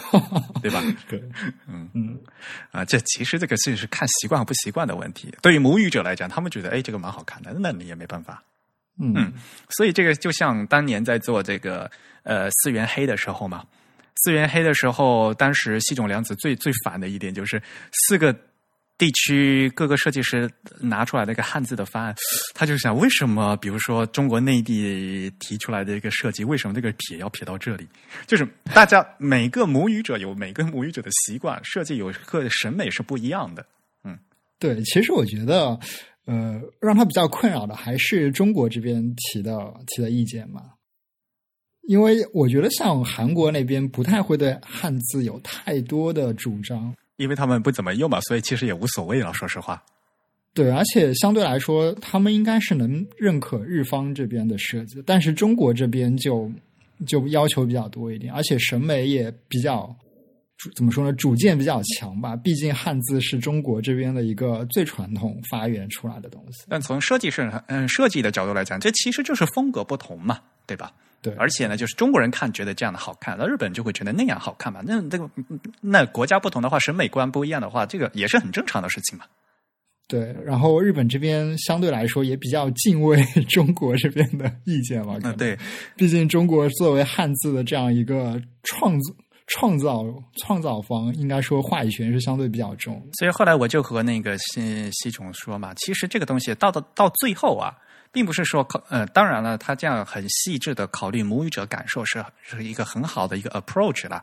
但是他作为这整个项目的那个设计师的一个总，他因为他是那个把控的嘛，设计做把控的嘛，嗯，嗯最后的落脚点应该落在就是说思源黑是什么样的，对吧？因为你最后做的是一个产品嘛，对吧？啊、嗯，思源黑作为思源黑这个设计，我就是这个样子。你至少这思源黑你内部你要统一呀、嗯啊，这个是才是最关键的。哎，我们就为什么扯到资源黑去了？嗯所以呃，在呃说的是那个杂杂志的定制字体对吧？嗯，书刊的定制字体对。其实国内的话，现嗯也有一些，现在呢也有一些这样的案例了，对吧？嗯嗯。那一开始呢，是为某个刊物和某个杂志专门定做的。当然，呃，这以前我们也说过了吧？因为呃，我们的这个字符数太大了，所以呢，呃，之后呢也会拿出来商用。嗯，一开始是为这这家杂志做的，但是呢，以后呢，那一般字体厂商也会拿出来啊，就也可以授权给其他人用啊。那像日本像 Axis 这一套字，其实也是这样子的啊，你也可以去买，但是非常非常贵。啊，他们是按自重卖，然后一个自重多少钱，都是基。对，其实那个他们也是依赖这种授权模式为生吧，毕竟没有太多的产品嘛。嗯，对，话说回来，这里面的也都是设计师的心血，一笔一笔画出来的。对对，嗯，而且可以看到市场也是非常认同的。嗯，所以就说相对来讲的话，就是日本还像是比较呃比较一个健康的一个的一个市场嘛。嗯，大家知道，呃，字体是很贵的，但是呢，这的确也都是设计师付出的心血、付出的劳动所应该得到的，对吧？呃，对，嗯，这这那如果你是商业字体的话，就必须就是按商业运作了，嗯。哎，就现状来看，也只有 Type Project 做的比较成功。其实像大大厂商，像 Mono。哎，莫里萨瓦他们已经改用了那种打包授权的模式。嗯，但是至少说他们囊括在他们公司集团底下的这些公司的设设计，莫里萨瓦的 passport 也很贵的。但他已经放弃了那种单个单个卖，就单个单个卖已经很少了。嗯嗯，的确是。嗯嗯。好，那后来呢？我又和铃木工先生谈到了他们最新的一些项目嘛。那最新的项目的话，呃，一个呢就是 TP 明朝。嗯，TP 明朝就是正式的发布，应该是在二零一四年。对，而且它的第一个项目是用在那个动画上的啊，这你都知道？因为用在动画上，所以才知道。你还是活在二次元的人，没有。其实这个动画我倒没有看过，但之前因为呃看到圈内有人说吧，就是说，哎，这个用到了动画上是一个比较新奇的案例。嗯，T B 明朝呢，其实呃，在这个设计理念上面来讲的，铃木工他也是很强调的一点，就是说对这个横排进行了很多的那些配饰。嗯嗯嗯。还有一点呢，就是它在 T B 明朝一个最大的一个特点，它就是加入了 contrast 这样的一个概念。嗯，因为普通的来讲的话，就是一套字体家族的话，就是以我们说嗯所说的字重嘛，就是粗细度嘛。嗯，那 T B 明朝来的话讲，它就从有极细、细呃常规，然后中等，然后粗，然后粗黑嘛。嗯，那它是六款嘛，粗细度是六款。嗯嗯，但是。单纯的粗细度以外呢，他们还有另外一个轴，就是所谓的他们叫 contrast，就是对比度。嗯，那他们对比度里有高中低三款。嗯，对，因为其实我们知道，像宋体它是可以说，嗯，一方面它能加粗，另一方面像标宋和书宋这种是有明显的，比如说横细竖粗这样子的对比度的区别的。嗯，这种理念其实就我们上次也谈过了吧，就很像那个 optical size。啊，对，嗯，但是因为宋体其实它不只是一个单纯的笔画朝一个方向加粗，它跟黑体这样子的字体是有非常明显差别的。它能从两个维度来表现这种字体本身粗细的变化。嗯，其实这个东西的话，哈，如果你要说黑体的话，其实也可以做的啦。但是至少说，呃，它现在呢，把以前我们比如说是标宋和书宋，它其实是两款字嘛。它之所以是两款字，就是它是两个设计师做的，然后这个字的骨架是不一样的。啊，对对，嗯对。而 T B 明朝它之所以有一个划时代的意义，就是说它基于一个骨架、一个设计来做出了这么多的不同的变体，而这这样的一个骨架东西，可以把它们归纳成为是一个，他们终究是一个字体家族，他们是一家人。嗯，这一点很重要，就是你可以得到字体的统一。你用这一套字的话，呃，虽然有粗细和对比不多，嗯，对对对比度的不同，但是它的骨架还是一样的。你还可以感受到这个这套字内部的一个统一和整体的感觉。对，这点就非常关键。你像呃，经常不是说吗？哎呦，那个华文宋体也还有华文细黑嘛。嗯，这两款字其实不仅是粗细度的不一样，它们设计根本就是不一样的。呃，就是华文黑体和华文细黑，对，并不是说把华文黑体给它弄细了就是华文细黑了，其实不是的。这两款就是原来他们按是按照不同的模模板做出来的。对对对，它就跟我们现在所谓的这个 multiple master 是不同的设计思路。对他们就是两个设计。嗯，对，嗯。很多人就问嘛，对，其实你的 font family 嘛，你这个字体家族到底是什么样的一个概念嘛，对吧？现因因为一开始大家都说是一个轴，就是字重嘛，就是粗细度不一样嘛，啊，那我这个粗细度拼起来像华为黑体和华为系然后拼起来啊，这这也是一个字体家族吗？不是的，嗯，它关键的是说这个字的设计，它的这个骨架要一样，他们是从一个骨架一统一的笔形和统一的骨架。衍生出来的，这才能叫是他原原本本他们是一家人。这个其实是要看时代吧。我觉得在嗯华文黑体，也就是我们所谓的黑一黑二的这个签字的这个时代，可能大家就觉得黑体是一个家族吧，就所有黑体都是一样的。我们就在这个黑体这个范围内做一个粗的，做一个细的。那现在这个黑体就被细分成了非常多的不同的 typeface 了。那我们对吧？呃，现在像 T.P. 明朝这样的作品的话，它就是其实有一个划时代的意义嘛。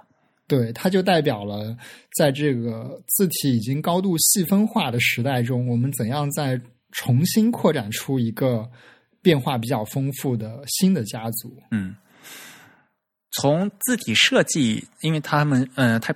嗯，Type Project 他们是字体厂商嘛，对吧？从字体厂商的角度，他们为市场提供了更多的可能性。对，是做了一个示范。但从另外一个角度来讲，我们用字啊，设计师方面要挑选字，反而变得更困难了。不要不是有 选择困难症了吗？对。所以啊，这点呃，这其中就是要有一个一个需求的东西在，对吧？首先你在做字的时候啊，字体设计师他有时候对我这款字是针对什么目的做的，你要去学习，你要去听，嗯嗯。所以这款字它原本就是按照这个目的做的，然后你的确是用在这个上面，能达到最好的效果，对吧？你它本来就不是用这个目的做的，那你给它拿去换到其他地方去，然后就说做的很难看，这个就。牛头不对马嘴了，对吧？嗯，这是很关键的，就是说你要知道字体设计师他当初做这套字，他的这个设计的初衷是什么。对，嗯，然后呢，在设计师的时候，他也要去问的啊，就是我们在用字的时候，也要去问这款字它适合用于什么设计。啊，当然，作为自己设计来说，他把这个字投放到市场以后，那你爱用就怎么用吧。他，嗯，我的授权卖给你，你爱用怎么用，我也没办法规定说你不能用在什么地方，对吧？对。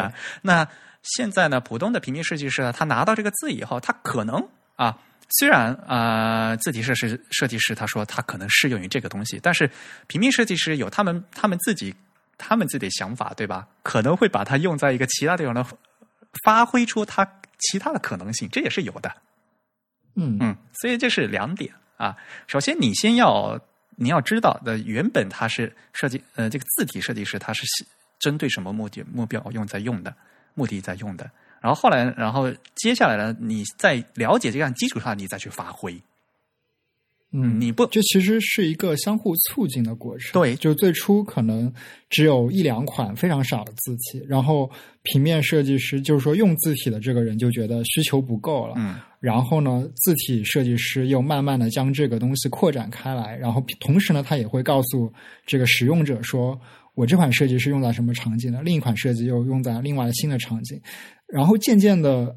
字体设计师他会觉得，哎，我有能力开发更多的变化了。那这个我的变化可以非常非常的细致，像 T.P. 明朝这样子。那这个时候就重新要求说，使用者他有一个更强的主见，他更明确自己要用什么样的字体，然后他是从那么大的一个范围中选出他自己最需要的那一款。首先，他要知道这个字是怎么样，它适合用什么，这是基础。你在了解一个基础上以后，你再去发挥。嗯啊，我觉得它可以呃用在其他地方，更能有更特别的效果之类的，对吧？啊，但是有一种两方面在相互 相互竞赛，然后不断升级的感觉，这样才能把这个字体的这个市场和对于真正的用户和大家实际看字的人和用字的人才有更好的促进作用嘛，对吧？对，整个市场才能健康更健康的成长起来嘛。嗯，不会说一方面想用字的人说啊用不到字，然后想做字的人就觉得好像我做出来字卖不出去，不会这样子。对吧？要怎么样能得到一个良性的循环？就是我在这个 Type 嗯 Project 他们的整个项目里面就看到了这一点是非常非常关键的。对他，哎，我觉得最终他其实也给了这个使用者很多的，就像你说的是一种选择困难吧？就好像走进超市，同一种商品有非常多细微差异的同类品。嗯。所以最终要选哪一种，你自己得有一个非常强的主见才行。嗯，所以做东西的人呢，他就是，呃，我做出这么琳琅满目的产品，但是呢，他也要介绍啊，他也会吆喝啊，对吧？你在什么情况下啊，用这个是最好的，对吧？做东 做东西的时候，他其实也是要吆喝的。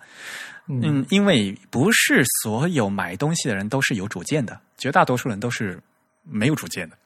嗯嗯，那像这次。TP 明朝的话，它这一个骨架呢，做出了呃六款自重和三款的这个对比度，所以呢就是什么三六一十八嘛，就十八个 font 了，对吧？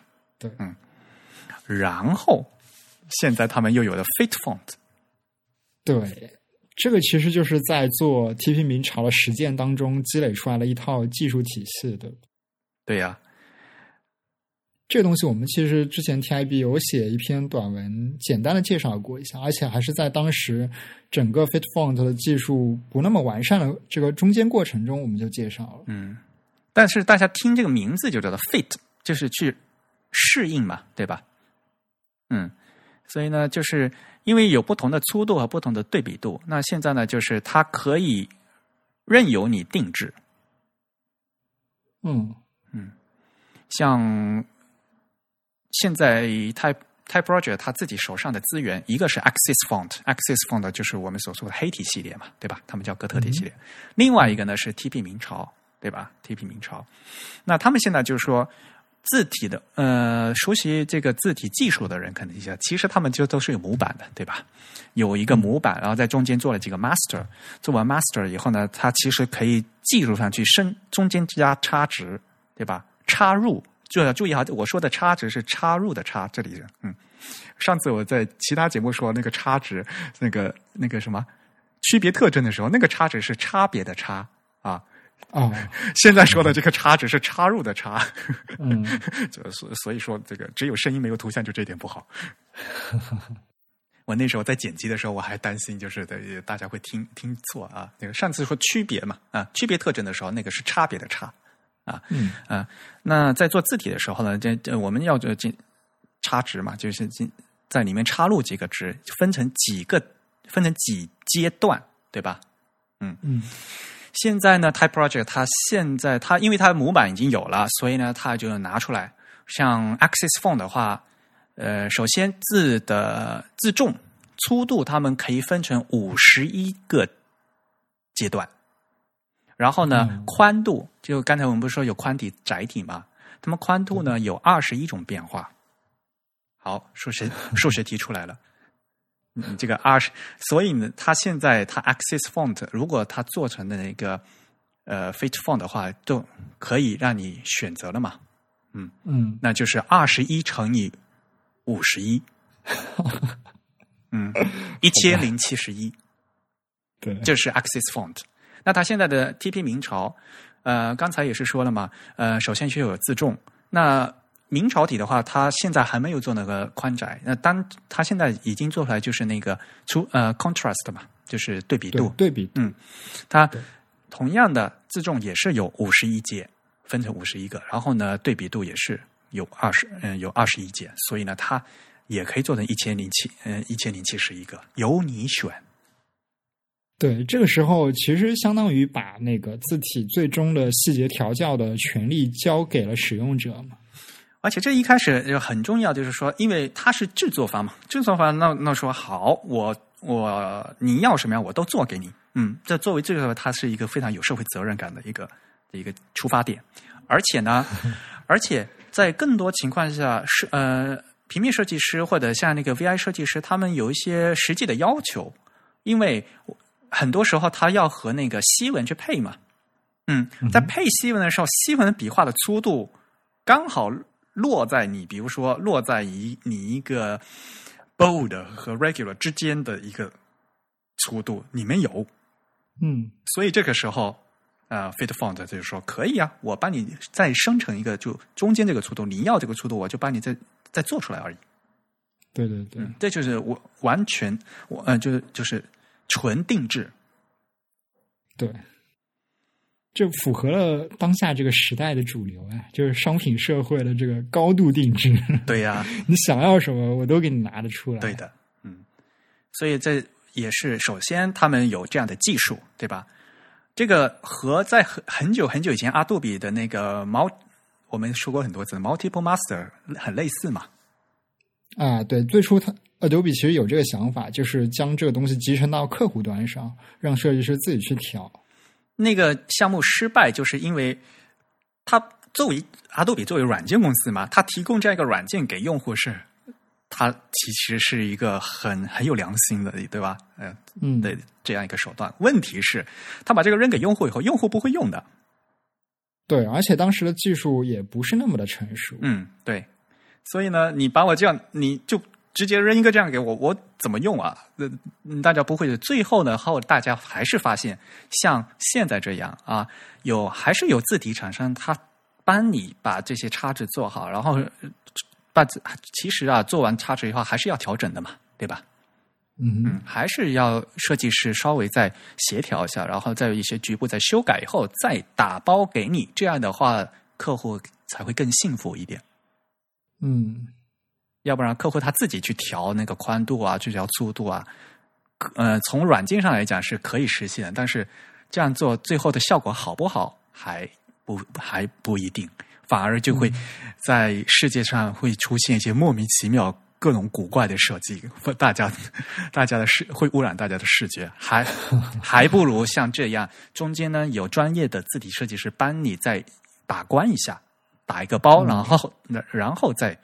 帮你呃给你用，这样的话，我觉得还是有专业的人帮你调一下会比较好一点。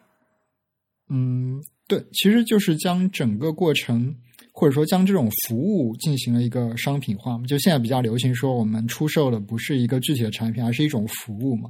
Fit Font 其实就是一种服务。是的，嗯，所以也并不是说，呃，Type Project 他们做出这个东西以后，他就他两。两种东西的一千零七十一款，他事先都做好的，放在仓库里，你要什么他就能抽出什么，不是这样子的，对吧？嗯，对。而且呢，他也看到的，我们现在的实际上的市场的变化还是很多的嘛。因为你显示器啊，显示器的大小啊，那这个解析度啊都不一样，对吧？你是在印刷上方面要用，还是你横排和竖排要怎么弄？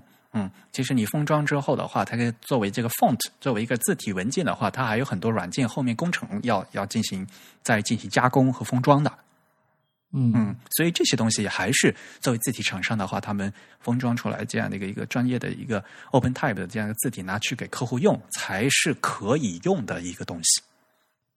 嗯，这点都是很关键的。所以啊，当年呃，就当时这个 Fit Font 一发表的时候。大家都用了一个词嘛啊，逆天呐！就小伙伴们都惊呆了吧？一下子出来哇，一千零七十一个。对，就是这件事情放在字体设计、放在平面设计这样一个语境里面去看它的时候，确实是让人觉得比较震撼。嗯，但是现在软件其实可以做到这个东西。那而且很关键的，像嗯，Type Project 他们。很有信心做到这个东西。他们手上首先，他们有个很优质的一个设计模板，Master 它是他们自己的，然后他们能做出这样的东西。对，这件事情，其实我们之前在介绍四元黑体的时候，我们也经常提到这样一个概念。包括其实梁海他也经常向大家去解释，就是说，呃，我们看到四元黑体有那么多自重，但实际上，如果 Adobe 愿意，它可以生成更多的字重，只不过它现在就选择了这几种而已。是的，而且呢，其实因为有谷歌在牵头嘛，对吧？谷歌它也希望说跟它的 Note 它需要要有配对，所以呢。就会出现一个什么 regular 和 normal，就是特看起来呃似是即非的这样的这个粗度的这样一个东西。啊，对对。所以我觉得，说不定未来四元黑体也有可能会走到这一步吧。比如说，他将他的那个 master 的设计也一起的开源，然后也提供给用户自己定制的这样一个。当然，它有可能是作为一个开源。开源产品是要求用户自己去弄的，而不是像 Type Project 这样子帮你做好。嗯，但说不定也会有这种可能性。嗯，所以这个东西的话，对吧？你想这个呃，开源了以后，哎呀，说实话吧，一些执行力啊就很令人担心。说实话，呃，对，它的品质肯定就不是那么的好了，但是它给了这个使用者更多的自由度。对的，嗯嗯。那开源的精神是很好的吧？那也希望就是说，去有好的东西了，还是有专业的，呃，不，无论是这些工程师还是技呃设计师来过来把关一下，还会，呃，那肯定，嗯，作为商业的话，你既然收了钱的话，它质量还的确是不一样的，至少对，而且至少你出了问题的话还保修啊，你看，真的真的，对，其实购买服务就是为了让帮让一帮专业人士来帮你解决这样一个专业的问题嘛。我我们想知道，像思源黑体，它虽然开源了，真正最后会去，呃，使用它那些脚本程序和使用它那些，嗯，怎么说呢？原始的那些 glyph 来自己封装字体，也只有少数的几个专业人士会去做。对的，你不不，你不是吃这口饭的，你给你那些东西，你也不会用。对你至少你得知道怎样去跑那个脚本呀什么的。对的，嗯嗯。哎呀，所以啊，就是有些东西啊，就是国内就是很有一种信嗯信用危机嘛，就觉得好像不相信，总觉得在骗人，对吧？总觉总觉得医生在骗我，总觉得律师在糊弄我，总觉得警察在骗我，对吧？嗯，但是人家毕竟是专业的，如果你年轻就专业人士的东西都不信，你还你还能怎么办呢？说实话，嗯。有有一种冲突在那边，就一方面非专业的人士他解决不了这个问题，但另一方面呢，他又觉得我请了这样一个专业人士，是不是信得过？所以他们没有就是意识到这个价值在哪里嘛，对吧？对，有些人就是不想去找专业的人，然后我自己花时间，我自己倒腾倒腾，可以可以搞出来，他们会相信你自己 你自己花那么多时间，然后搞出来这个东西的质量怎么样？其实有时候想想还是得不偿失的。对，也是整个这个产业的链条可能发展的一个过程，或者说成熟度的问题吧。嗯，可能有的人觉得我自己弄一弄可以省点钱，但如果你成熟到一定程度，你会发现我这个时间上的成本可能就就远远超过了这个经济成本。对的，我还不如请一些专业的人士来解决这样一个问题。可能程序员就更了解这这样的感觉嘛，自己要不要从轮子开始造起，对吧？啊，对，有有一点这种感觉。你还不如去去买一些东西，一些素材呀，都一些东西，你直接买过来是值得的。说实话，嗯，对。要所以有时候相信专业、靠谱的专业人士也是很重要的。嗯，当然是要靠谱的啦。嗯。所以呢，和铃木工先生这个谈话和看了这个 Type Project 公司他们这一路的这走过来的十几年的一个进程啊，我就觉得他们是一步一步走过来的，非常非常踏实。如果你说他们在设计上有什么呃很重要的一些产品吧？其实说实话，到目前为止，他们最重要的就除了都市字体那些东西的话，就是两款，对吧？就是 Access 和 TP 明朝啊，对。他们其实展现了，就是怎样一个小团队专注的做一两款产品，然后嗯顺应了或者说赶上了这个时代的需求，能够做到一个成功的状态。做日嗯做这个日文字体是非常不容易的，对吧？呃，你一个你一套字的 glyph 都是几万的啊，有的有的甚至也是六七万字的也有的，对。他们是如何一步踏踏实实做出来的，而且他们赶上了数字字体的浪潮。他们公司有非常精通 OpenType 的的那工程师。对对对，嗯，这完全可以从他们产品中看出来。嗯，而且呢，铃木工先生他本身也是，他一直都在思考，比如说在新时代的日语。日文应该是怎么样的？横排应该是怎么样的？到现在这个时时机再做明朝体，是不是已经过时了？在对的，在啊，嗯，日文那个网站嘛，就是去年的呃呃，二零一五年三月份有他一个专访，嗯，当时那个标题啊，ASCII 这个嗯，当时的标题就叫“明朝体会灭绝吗？” 就是一个很抢眼的一个标题党的一个一个标题，因为当时林木工先生就说他的亲身体验，他那时候当年他他们家小孩呃四年级的时候，他看那个明朝体，就是我们所说的宋体字，他就说哎看起来很很不舒服，觉得怪怪的，嗯。然后，因为对小朋友来讲，对吧？他们一开始是用看看的是楷书嘛，对吧？小朋友一开始叫日，在日本是用教科书体的嘛，对吧？然后后面才才看看的是那个宋体字嘛，就是日本人是说明朝体嘛，对吧？所以对他们来讲的话，就感觉是怪怪的嘛。啊，对，而且新时代大家见黑体见的更多了。对，然后呢，就是现在因为都是设备了，那设备的话，由于设备的屏，那是由完全是固。设备的原因，对一个技术的限制。由于这个屏幕比较粗糙，所以我们觉得说屏幕显示比较适合用黑体嘛。嗯，完全是这个屏幕的限制。嗯，所以到现在从小大家都是看手机，然后看这些屏幕长大的人呢，现在反而就觉得好像说，哎，这个宋体字也不是哈。现在就是他们这一代长大的人就觉得，嗯，好像是黑体字也很容易读啊。嗯嗯。如果这样下去的话，还有谁看宋体字呢？他就是 会有这样的一个危机感。嗯，呃，这个就完全就是他对这整个呃浪潮和整个这个阅读文化的有一个自己的思考。那他自己作为做字的人，他觉得他必须要在这一个浪潮里面要做出自己应该做的东西。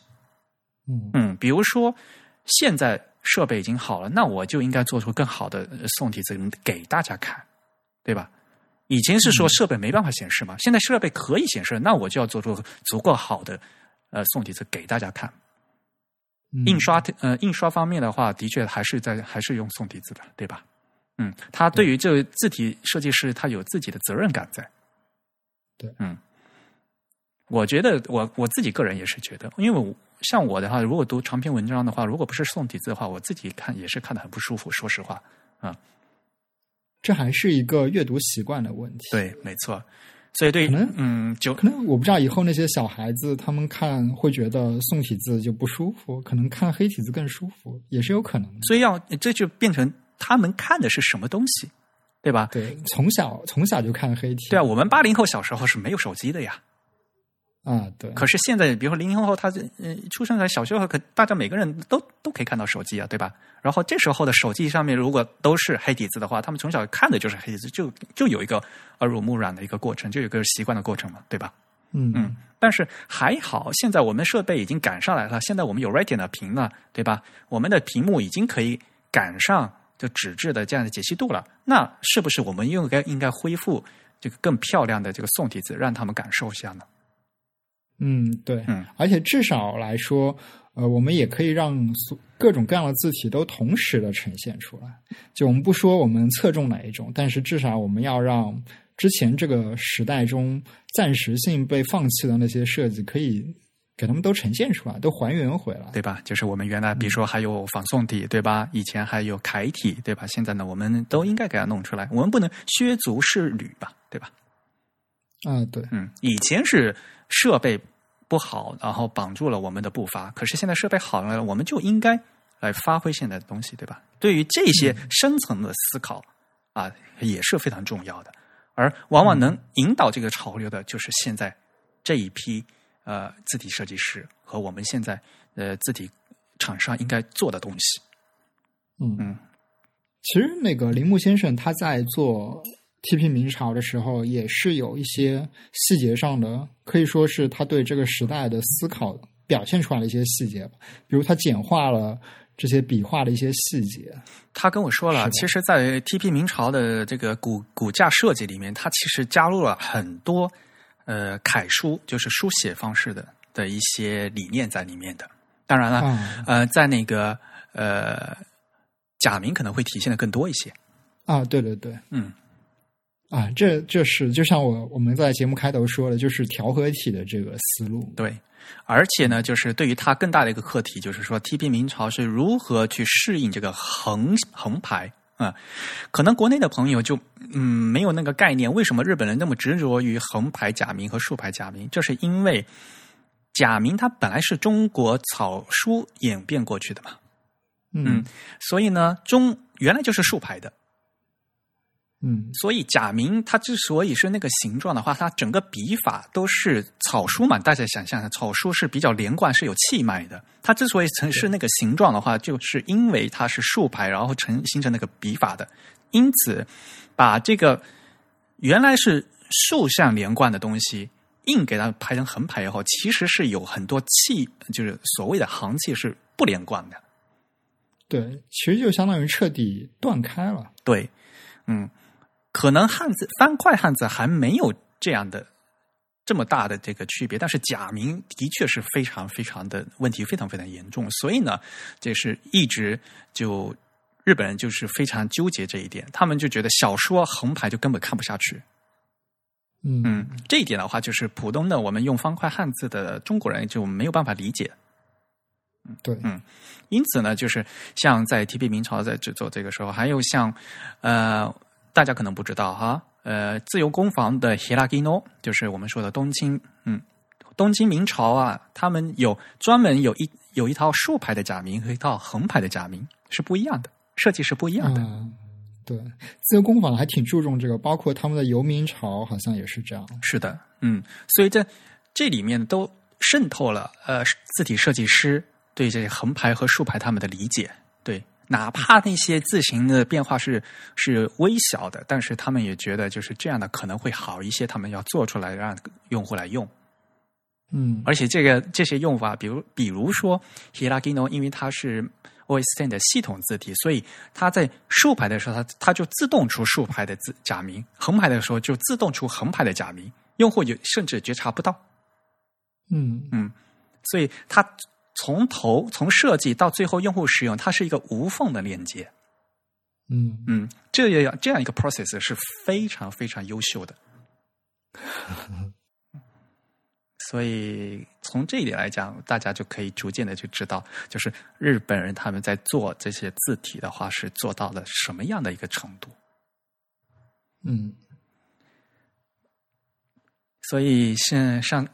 和铃木工先生就聊那天聊天聊了两个多小时吧，后来还一起吃了饭，嗯，然后他还一直在跟跟我们说，嗯，还问我呢，就是你平时写横写是写假名都是横写，做笔记都是横写的吧？然后 还让还让我写给他看，就对，好吧，对对对，作为设计师，就是他还是对各种各样的那个呃非常有兴趣的，对。然后还问了一些就国内现在的字体一些性状的一些问题，对，嗯，哎，日本人他们记笔记有有竖写有啊，很嗯也有啊，对，但是年轻一代一般都是横写了吧，他们用的稿纸一般都是横的吧，嗯，对对对，那特别是年轻一代都什么手机发短信之类的，我觉得大家都习惯横的还是蛮多的。首先数理化的公式你必须横的吧，是，嗯。嗯，但是他们像台湾也是一样的嘛，就是他们国语课本、国文语文课本都是竖的，啊，从课本到这考卷啊，到什么全部都是竖的，嗯，所以这点还是非常不一样的。嗯，这个可能只有大陆改的比较彻底。你因为汉字是方块字比较好改，说实话。对，而且。只保留一种方向，可能对出版方面也有一个简化和促进的作用。嗯，对的。所以他们就觉得没有竖排的东西就根本不能用嘛。像 Word 还是可以用的，但是苹果出的什么 Pages 那个不能竖排，怎么能怎么能用啊？对于日本人，这就就就根本就是不不能用的这个字呃文字处理软件。嗯在日本呢，几乎所有的报纸都是竖排的。嗯在是，所以这学习日文的这种排版和他们的这个文字文化，就是活字文化，对这整个东亚地区的排版和这个文字的理解啊，都有非常好的一个促进作用。嗯，我刚才不说吗？复杂的复杂的日文你会排了，那你排中文就不在话下了。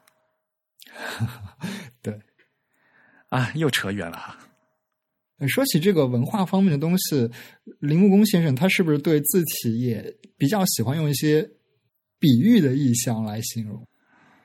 啊，你是说，比如说他说那个光那个光字，它就是用来形容这个 TP 明朝的，是这样吧？啊，大家看他们的那个，对，我看他的样样章，对。对，一般用的是什么字呢？嗯，像比如说字体，大家都会用永字八法，比如说用永永远的永，对吧？可是 Type Project 他们公司呢，比如说他们用的是光光明，然后呢水，嗯，对吧？啊，这点也是体现了他们对这个文字的这样的一个认识。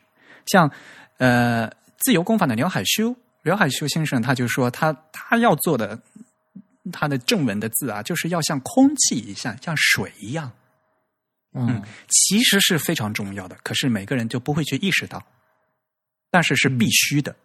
嗯嗯，要像他的目标就是说要做出像空气一样、像水一样的明朝体，这是牛海修经常说的。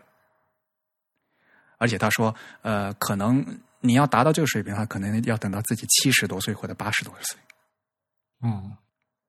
我之前还一直以为他们这款明朝体叫光明朝体，不对的。就我经常看到整个整个版面的样章的字全都是一个光。对，没错。然后它那 Access Font、非 Font 整个都是水水水水水水。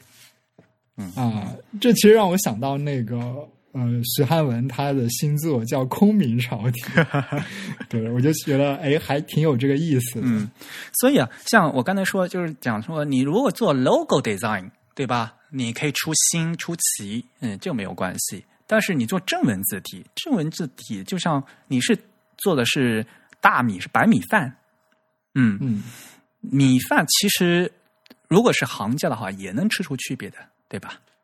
嗯，但是米饭呢，又是你日常的膳食呃膳食里面不可缺少的。你吃的那个重口味吃的东西太多，还是希望有米饭来来帮你，因为这是你的这个整个饮食的最基础。嗯，那正文的字体也是一样的，所以呢，像铃木铃木工和牛海说，他们就是我做的是正文字体，我做的就是像光、像水、像空气这样非常重要，但是你平时在用的时候根本意识不到的这样的这样的一个程度东西。往往这就这样的设计就是最难的。嗯，今天就差不多了吧？我估计我们这一唠叨又又又这么长时间了。对，好吧，那今天我们大概的内容就到这里，希望大家继续给我们更多的反馈。我们现在已经有了 Telegram 的一个听众群，但是呢，我们也是希望大家一如既往的可以通过邮件的方式来跟我们取得联系。对，如果大家想直接给我们反馈比较有效的话，还是希望大家写邮件写到 podcast at the type 点 com，p o d c a s t at t h e t y p e 点 com。然后同时呢，大家也可以在新浪微博、Twitter 和微信上面搜索 The Type 来关注我们。在 Facebook 上呢，搜索 Type is Beautiful 也可以找到我们。同时呢，这个邮件地址也是我们捐款的地址，大家可以通过支付宝和 PayPal 两个平台给我们捐款。嗯，那我们今天节目就到这里。好的，自弹自唱是现在是隔周二。定期接播出的节目，我们也希望大家在下下周继续来收听。感谢大家本次收听节目。本次节目由 Eric 和振宇主持，由 Eric 在 OS Ten 上剪辑制作完成。大家下次再见。